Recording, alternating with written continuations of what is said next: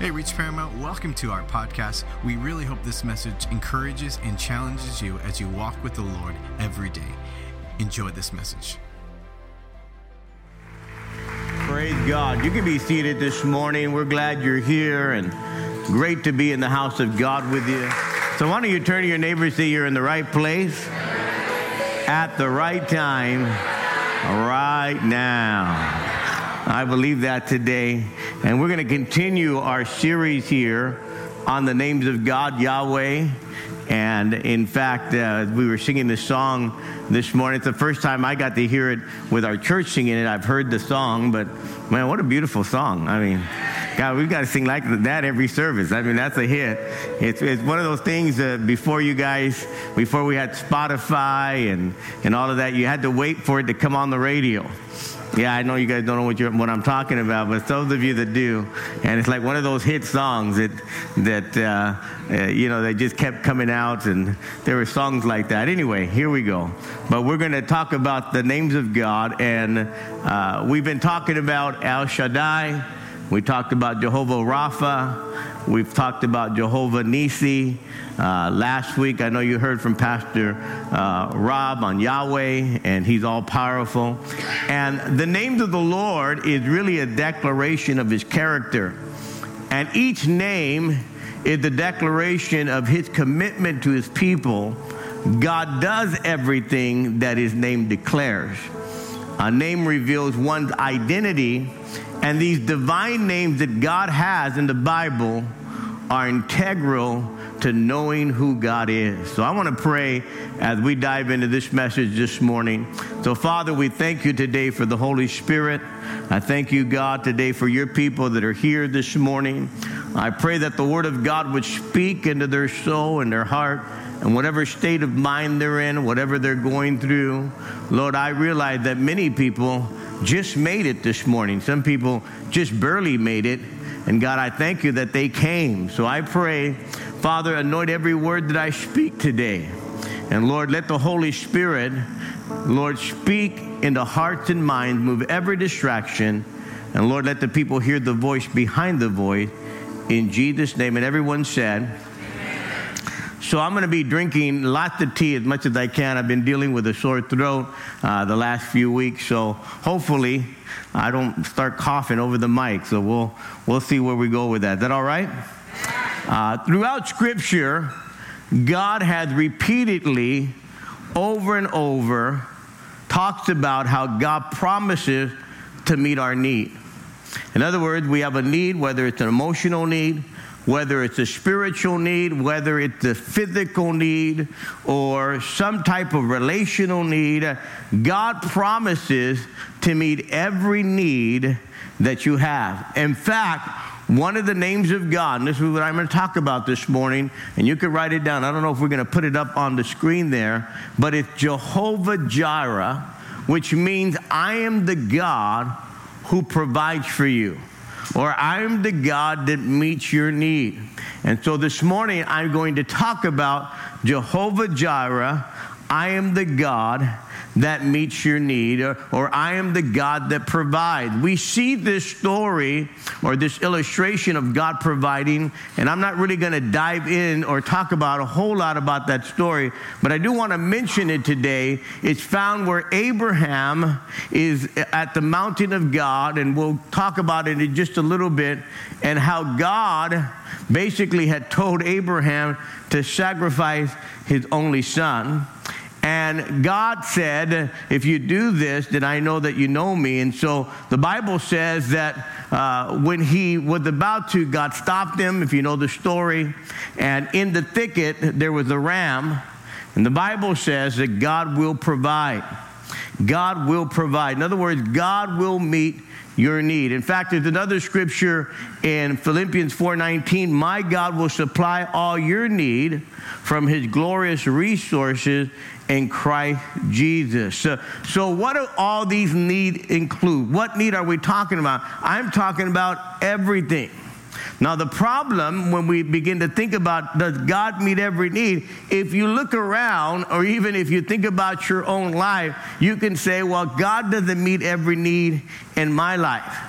There are some needs in my life that are unmet. In other words, God didn't fulfill them. So is God a liar? Is God's uh, promises not true? Is God exaggerating the point? Is it something nice that God wants to say, but isn't true. And I'm here to tell you today there's something very simple about God, and at the same time, very profound. And I want to say this to you that God is a promise keeper. I said, God is a promise keeper. And throughout the Old Testament, this is why we're going over the names of God. And Pastor Rob talked about it. Uh, Jehovah or Yahweh describes his covenant name. His covenant name is I am who I am. In other words, I will be who you need me to be. I will be there when you need me to be there. It is equivalent to saying, I am a promise keeper or I keep my promise. When we look at Yahweh, He is the God that keeps His promise. Now, here's the thing about God God is the only one who has the ability to keep promises because He's a covenant making God and He is a covenant keeping God. But as human beings, we have the intention to keep promises. We have the intention or the desire to keep promises, but we're not always able, we're able to make promises, but not able to keep promises. Our circumstances, let's be honest, hinder us from the ability to carry out some of those promises. But because God is sovereign, how many know God is all powerful? He's omnipotent, He's all powerful. He's able to make promises and keep them all. He's able to make those promises to you and I and keep them all. In fact, God can override anything, God can overrule anything. God has the way of being faithful to his promise. Uh, the Bible said that God told Moses, I want you to take the people out of Egypt. I want there to be an exodus out of Egypt. And when an ocean got in the way, when the Red Sea got in the way, God found a way to split the Red Sea. The Bible says when Joshua went in to take the promised land, land, that there were some fortified walls in a way, and God found a way to get those walls uh, to come down. Uh, and how many know personally in your life, you have probably experienced it yourself, where there seemed to be some red seas, uh, some things in your life that seemed to be in the way. And how many know God had been faithful to knock down some walls in your life, to split some red seas? He's able to move it because He is the promise keeper, Jehovah Jehovah Jireh. Now, I want to say this about the promises of God, and I want you to really write this down for those of you that take notes, because I believe that, that note takers are world changers. Uh, when you take some notes, you're, you're not going to remember all of this sermon, but if you'll just take some notes, I think it'll really remind you later on when you sit down about some of the things that I said to you out of God's Word. There's two types of promises in God's Word. See, often we say, well, God promised it, and so I believe it, therefore I receive it. I'm going to drink some tea. Sorry, guys. Scripture reveals there are two types of promises. Write this down promises without conditions. These are promises that God ba- that, that are solely based on who God is. In other words, this is what I will do, regardless. I will love you. I will never forsake you. I will receive you. That is all God's part. These are promises of God solely based on who God is.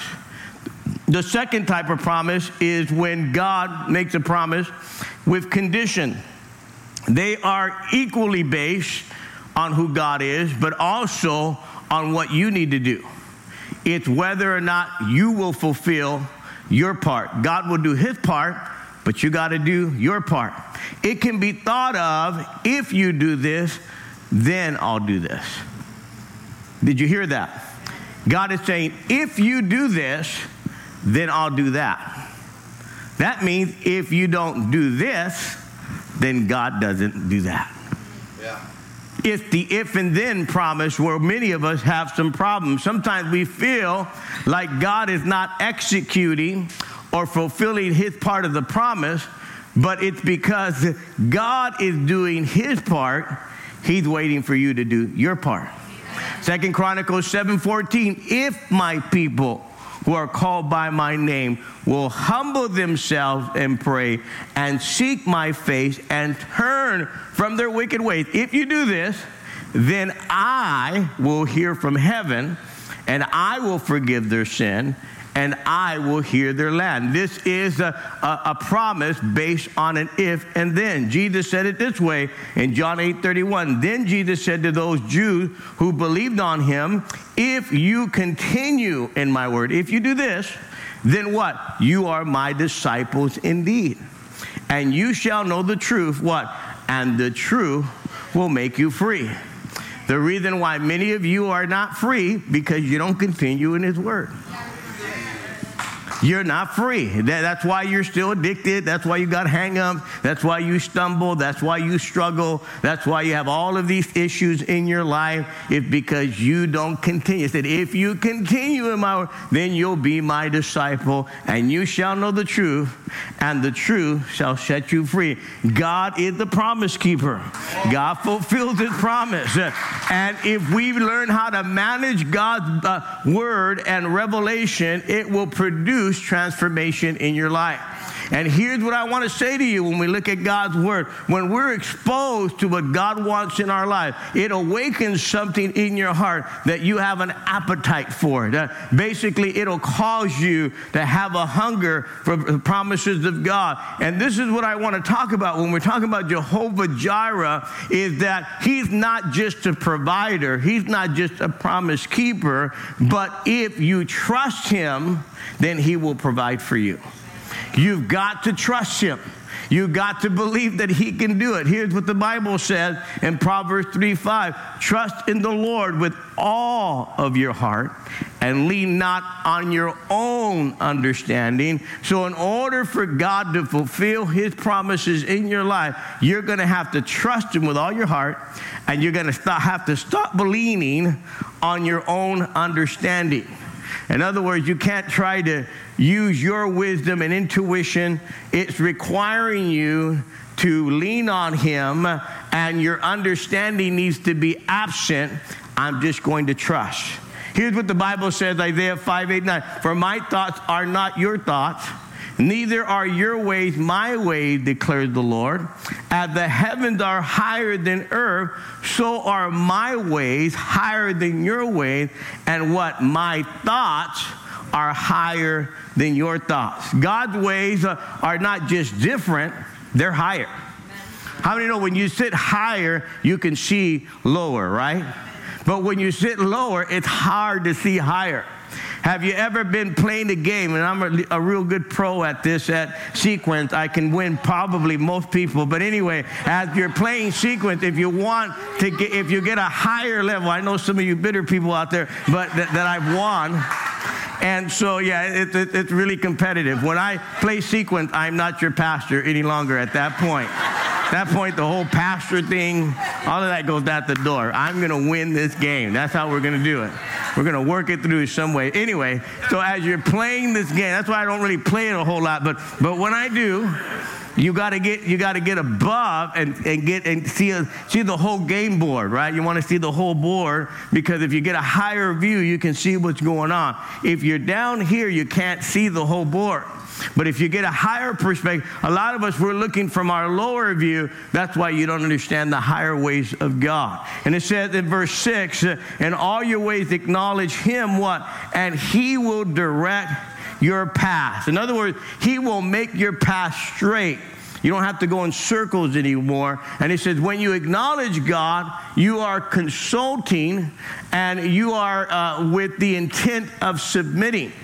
So when you say you're acknowledging God, you're willing to submit to the promises of God. And here's where I want you to understand that Jehovah Jireh does provide, but we have to trust Him with all of our heart, all of our soul, uh, and we can't lean on our own understanding. It's interesting to me that faith is always the substance that is required if we, if we want God to be Jehovah Jireh our provider. Somebody say amen. amen. So that means faith has to be exercised. Faith is like a muscle. If it's never used, it's, you're never going to build your faith.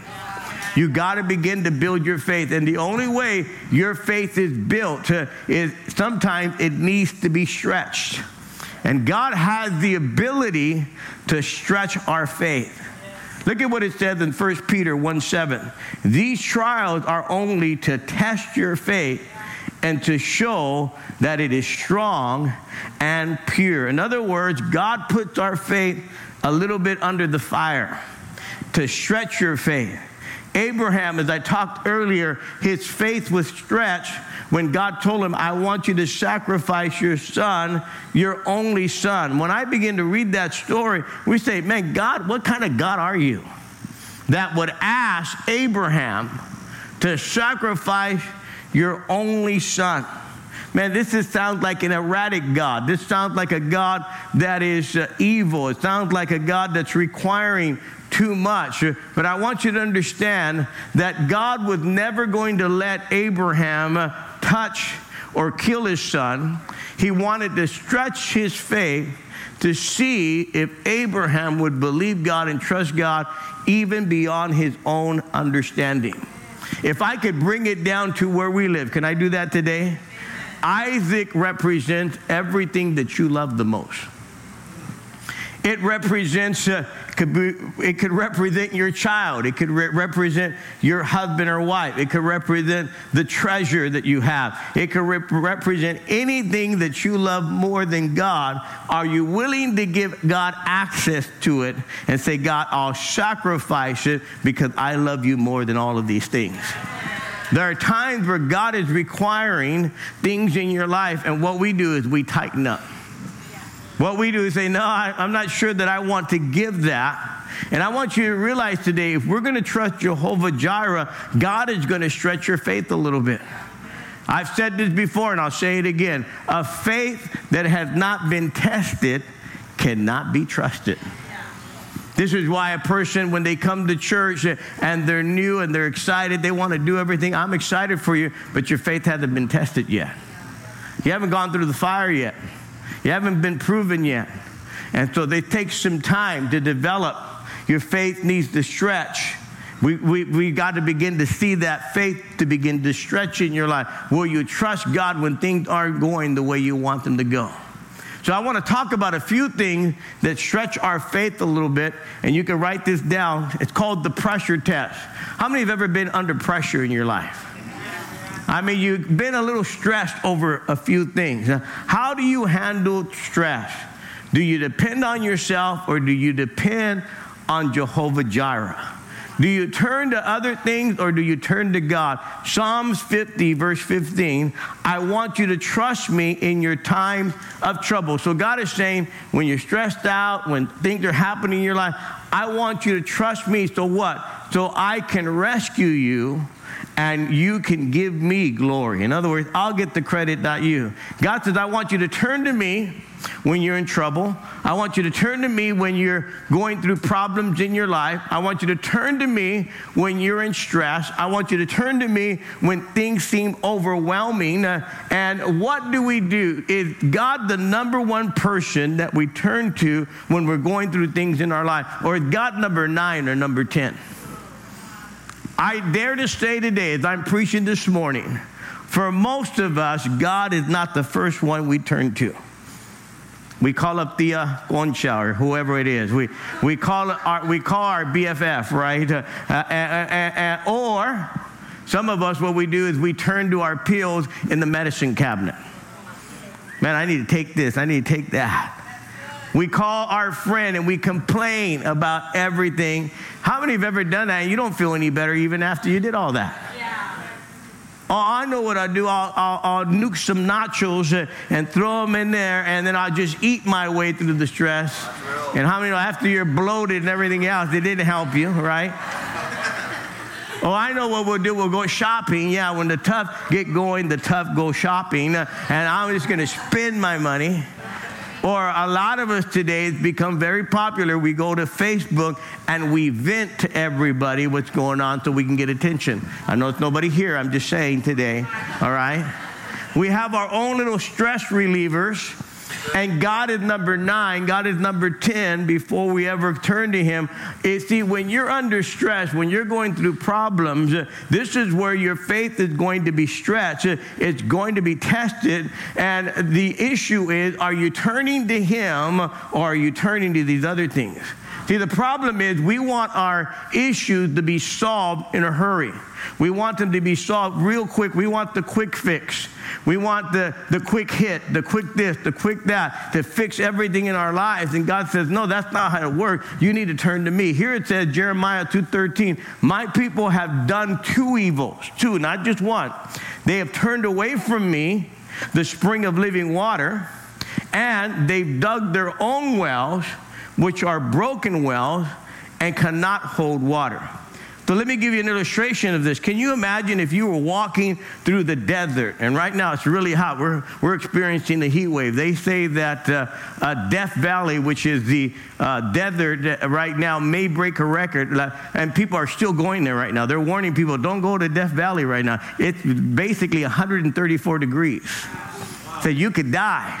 So could you imagine if you went and you didn't listen to everybody and you went to Death Valley and, and you ran out of water and here you are, you're walking, your throat is dry, your, your, your, your tongue is swelling up, you're looking for water, and then you come to this stand and the stand says living water unlimited for free. And there's a guy there with a big lash and everything, and he's waiting to give you water. And instead of you asking for water, you say, Man, can I have that shovel? I need to dig my own well. Wouldn't that be silly? Wouldn't that be foolish? We would say, why would this guy? And then this guy is digging his own well and he's wanting God to bless him. The audacity of this guy wanting to dig his well and ask for the blessing. And a lot of us have done that ourselves. Some of us are in a relationship that you know is wrong, that you know is not right, but you're still praying that God bless it. You're digging your own well. Can I preach this morning? You go out and buy things with money you don't have, right? Listen to me, with money you don't have to impress people you don't like and you get overextended on your credit, and then you say, Man, I need God to help me in my finances. God would have helped you. Uh, he wants to meet your need, not your greed, but you've overextended yourself because you've allowed all these things in your life. Uh, and so let me go back a little bit here and back up. Abraham, when God promised him a baby boy, God told him, uh, I promise you, uh, his wife was unable to bear any children at the time, but they couldn't wait. And so they dug their own well. And the Bible says, finally, Sarah comes to him and says, I want you to sleep uh, with my maidservant Hagar. And of course, you know, Abraham says, Man, I don't really want to do this. yeah, right. he said, Are you sure? You know, all, all right, if you force me to. And so you know what I'm talking about. So sure enough, they have a baby. He had the baby with the maidservant. His name is Ishmael. And he tries to say, God, here's your promised baby. And God says, no, that's not the promise. The promise is coming next year. You've dug your own well. How many times do we get in our hur- hurry here and God's not in it, but we want God to bless it? We try to force a relationship. We try to force an issue. Could be financial pressure. Could be temptation in your life. Man, I, I you know, I, am going to force my, you know, I, am going to meet my own need. I don't, I don't need the tithe. I'm going to cheat on my taxes. I'm going to do something unethical here in order to make money. See, you're, you're digging your own well, and God's not going to bless it. I got this sexual tension and pressure in my life. I'm just going to sleep with someone. I, I need to get it done over. And you know, really, you know throughout Scripture that it clearly says that marriage is only between a husband and wife, not outside of marriage. Can I preach today? You're digging your own well, and it's going to collapse. You reach for the bottle, you do this uh, for an antidote. Number two, our faith is stretched. It's called the people test. God often uses people in your life to test and stretch and develop your life or develop your faith. How do you handle disappointment? How many realize today life is often disappointing? Am I right? Things don't turn out the way we plan. Your career didn't turn out the way you planned it. Your marriage didn't turn out the way you planned it. Your plan didn't turn the way your plan's supposed to turn out. But the most disappointing things in life is when people disappoint you. If we're honest, we have been let down by a lot of people. People have disappointed us.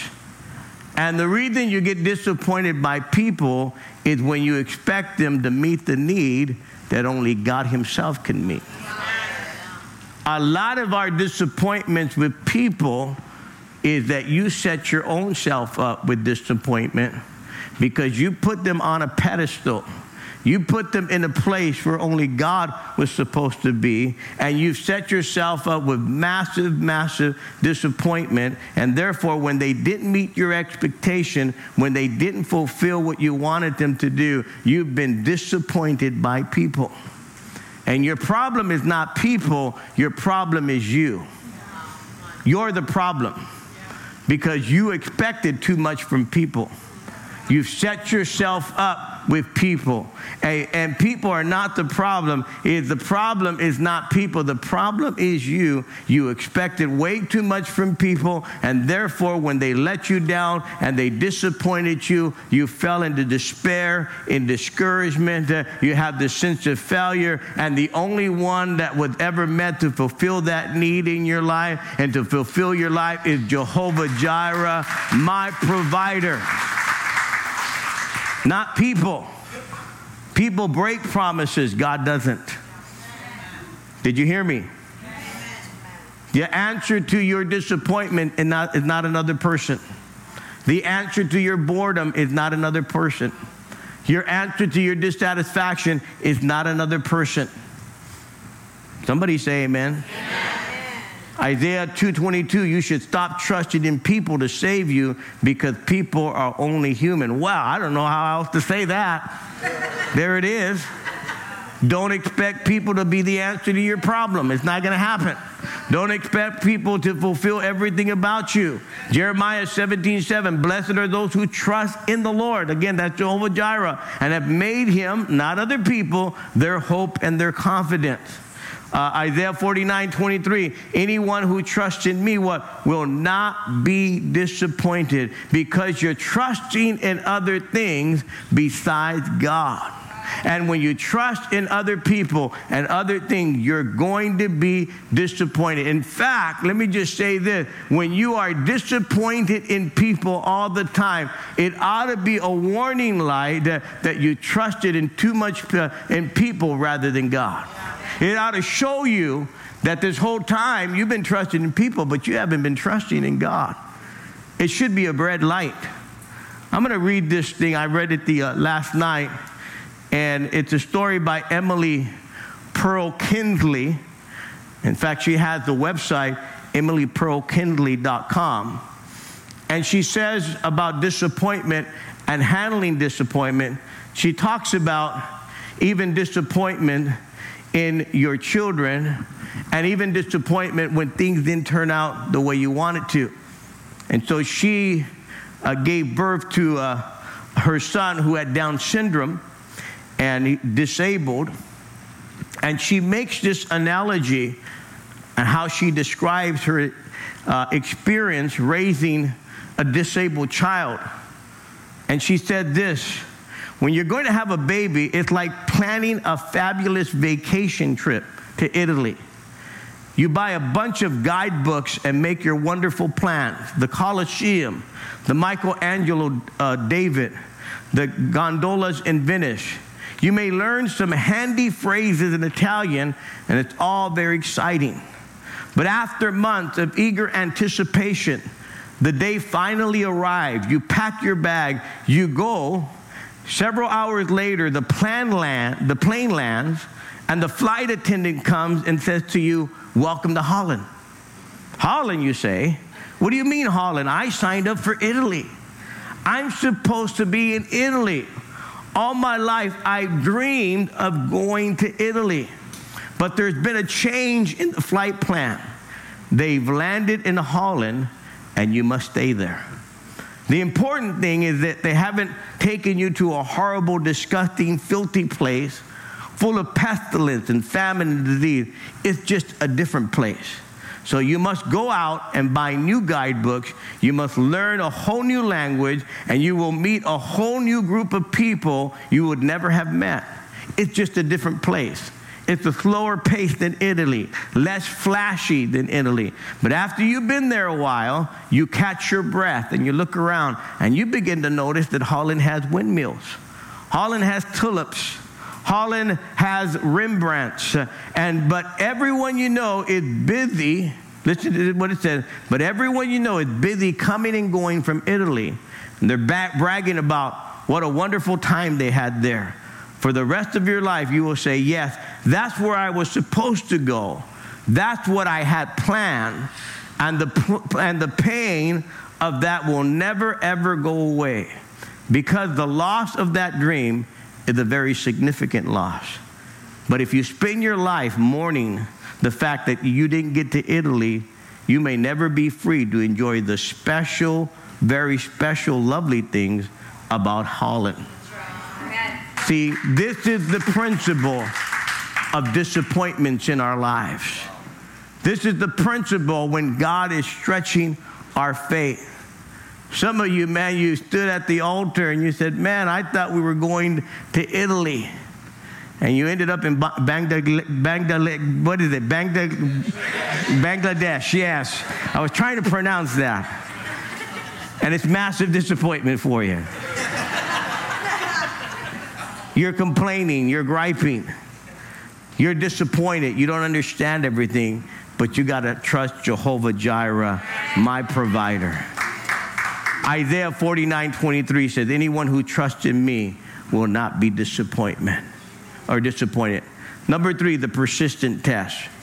Will I keep my commitments? Life is about making commitments. I've said this before your life is shaped by the commitments that you make. Your character is developed by the commitments that you make. Your eternal destiny is determined by the commitments that you make. Heaven and hell are in the balance by the commitments that you make.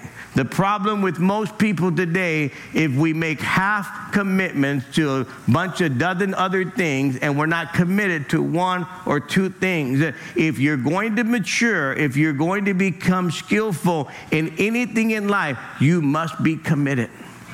As I was watching these musicians up here, and many of them that have practiced and they're working hard, and I've watched my own son practice after practice. I remember when he was uh, 11 and 12, he was learning the guitar, and he was so committed. He would be, back then I had this uh, family van, and he'd be in the van trying to play the guitar. He'd be in his room watching YouTube and trying to get all the things right. And he would just commit every moment that he had. He was learning that guitar. Every moment that he was committed to it. And he had to practice, practice, practice, discipline and commitment. And a hallmark of commitment and spiritual maturity is making wise commitments. Some of you are committed, but you're committed to the wrong thing. You're wasting your life. An uncommitted person is a selfish, immature person. An uncommitted person today is the person today that you have the inability to make any commitment and you're wondering why your life is hard. And you're wondering, man, I'm going to just tell you, you have to stay persistent. Commitment is the test right now. Some of you, right now, your marriage vows your commitment to your marriage is being tested right now. Till death do us part. Really? You mean till we die? Oh my goodness. yeah, till you die. And when I do marriage vows, I, I say, I, I make them say, and we will live and walk together forever and ever. Forsaking all others, I will be committed to you and to you only. I commit my heart to you. I commit my life. Remember those marriage vows? and how quickly we want to run away from our marriage vow the moment you run into one little problem. Welcome to the real world. You're going to have problems, you're going to have issues. There are going to be disagreements. Oh, some of you don't like this preaching. It'll test your character. Ecclesiastes says if you make a promise to God, don't be slow to keep it. God is not happy with food, so give God what you promise. You make a vow to God, read your Bible, you make a vow to God, I'm committed to you, I'm going to give, I'm going to do everything we have, I need to do to follow you. Ecclesiastes 8 5 said, The wise man will find time and a way to do what he says. Wise people keep their commitment. Weak, weak people do not. Did you hear me? My wife called them weak sauce people. They're weak sauce. They don't keep their commitment. Time, circumstances change, and they don't keep their commitment. What is the difference uh, between weak sauce people and why solid people? Why solid people keep their commitment. They do what God asked them to do. Did you hear me? Uh, they stick it out. Uh, they do through the process. Uh, they don't allow things to pressure them and collapse them, but they keep their commitment to God. And number four, write this down the priority test. Who is first in your life? Do you trust God? Matthew 6:33 says, "Your heavenly Father already knows all your needs, and he will give you all the needs from day to day if you live for him and make the kingdom of God your primary source." Another verse says, "Seek first the kingdom of God, and all of these things will be added onto you." What do you think? Let me ask you a question. What do you think most uh, uh, when, you, when you have free time, what do you think most of the time? What are you thinking about most of the time? It's what you're committed to, it's what your life is about. What do you think about most of the time? Where does your money go first? Did they go to your hobbies and they say, Oh, I got an extra five bucks, I'll give it to God? It determines your priority. How do you spend your time? Is it always doing this? Or do you say, you know what? I'm going to be at the house of God on Sunday to worship the Lord. I'm committing my life to Him. I'm doing what God's asking me to do. I want to do. I'm going to do what God, I'm going to trust God. I'm going to trust Jehovah Jireh, my provider. I said, I'm going to trust Jehovah Jireh, my provider. What is first in your life, and do you trust God? So I have this cup of water here. I want Pastor Isaac to come. I want you to come here, stand right here, face the people. When we talk about faith, can I, I'm going to test your faith today. Believe that I could turn over this water right here, pour it out without Pastor Isaac getting wet? Anybody, anybody believe that? All right, we got a few people. You were here the earlier service. All right. How many people believe that I could do it now. If I turn over this cup right here, that he won't get wet. How many believe that? How many have enough faith? Oh, a few of you guys. Okay, let's try this. All right. It worked at home. Pastor Isaac, I hope it works, man.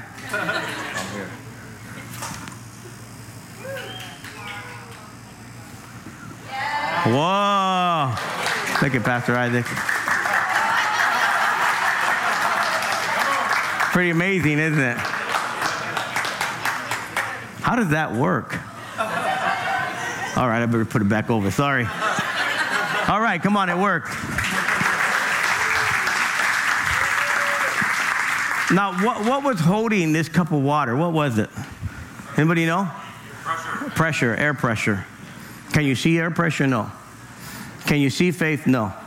But it works. That's what it is. God is stretching our faith a little bit. Will you trust God, Jehovah Jireh, my provider, with your life? Will you put Him first? Will you commit yourself to Him? Are you willing to do what He's called you to do? Are you willing to take that Isaac, that thing in your life that you means the most to you, and say, God, I'll sacrifice it. I won't put it above you. There are things in our life today that will only be free if we'll make real commitments to God. Some of us, the reason why God hasn't met our need, you're dissatisfied in your life, is because you put your priority in other things rather than God today. So I want to pray. Why don't we bow our heads right now? Holy Spirit. Thanks so much for listening to this message from Reach Church Paramount. To stay connected with us, follow us on Instagram or Facebook at Reach Paramount. To give and support this podcast and ministry, visit our website at reachparamount.com slash give.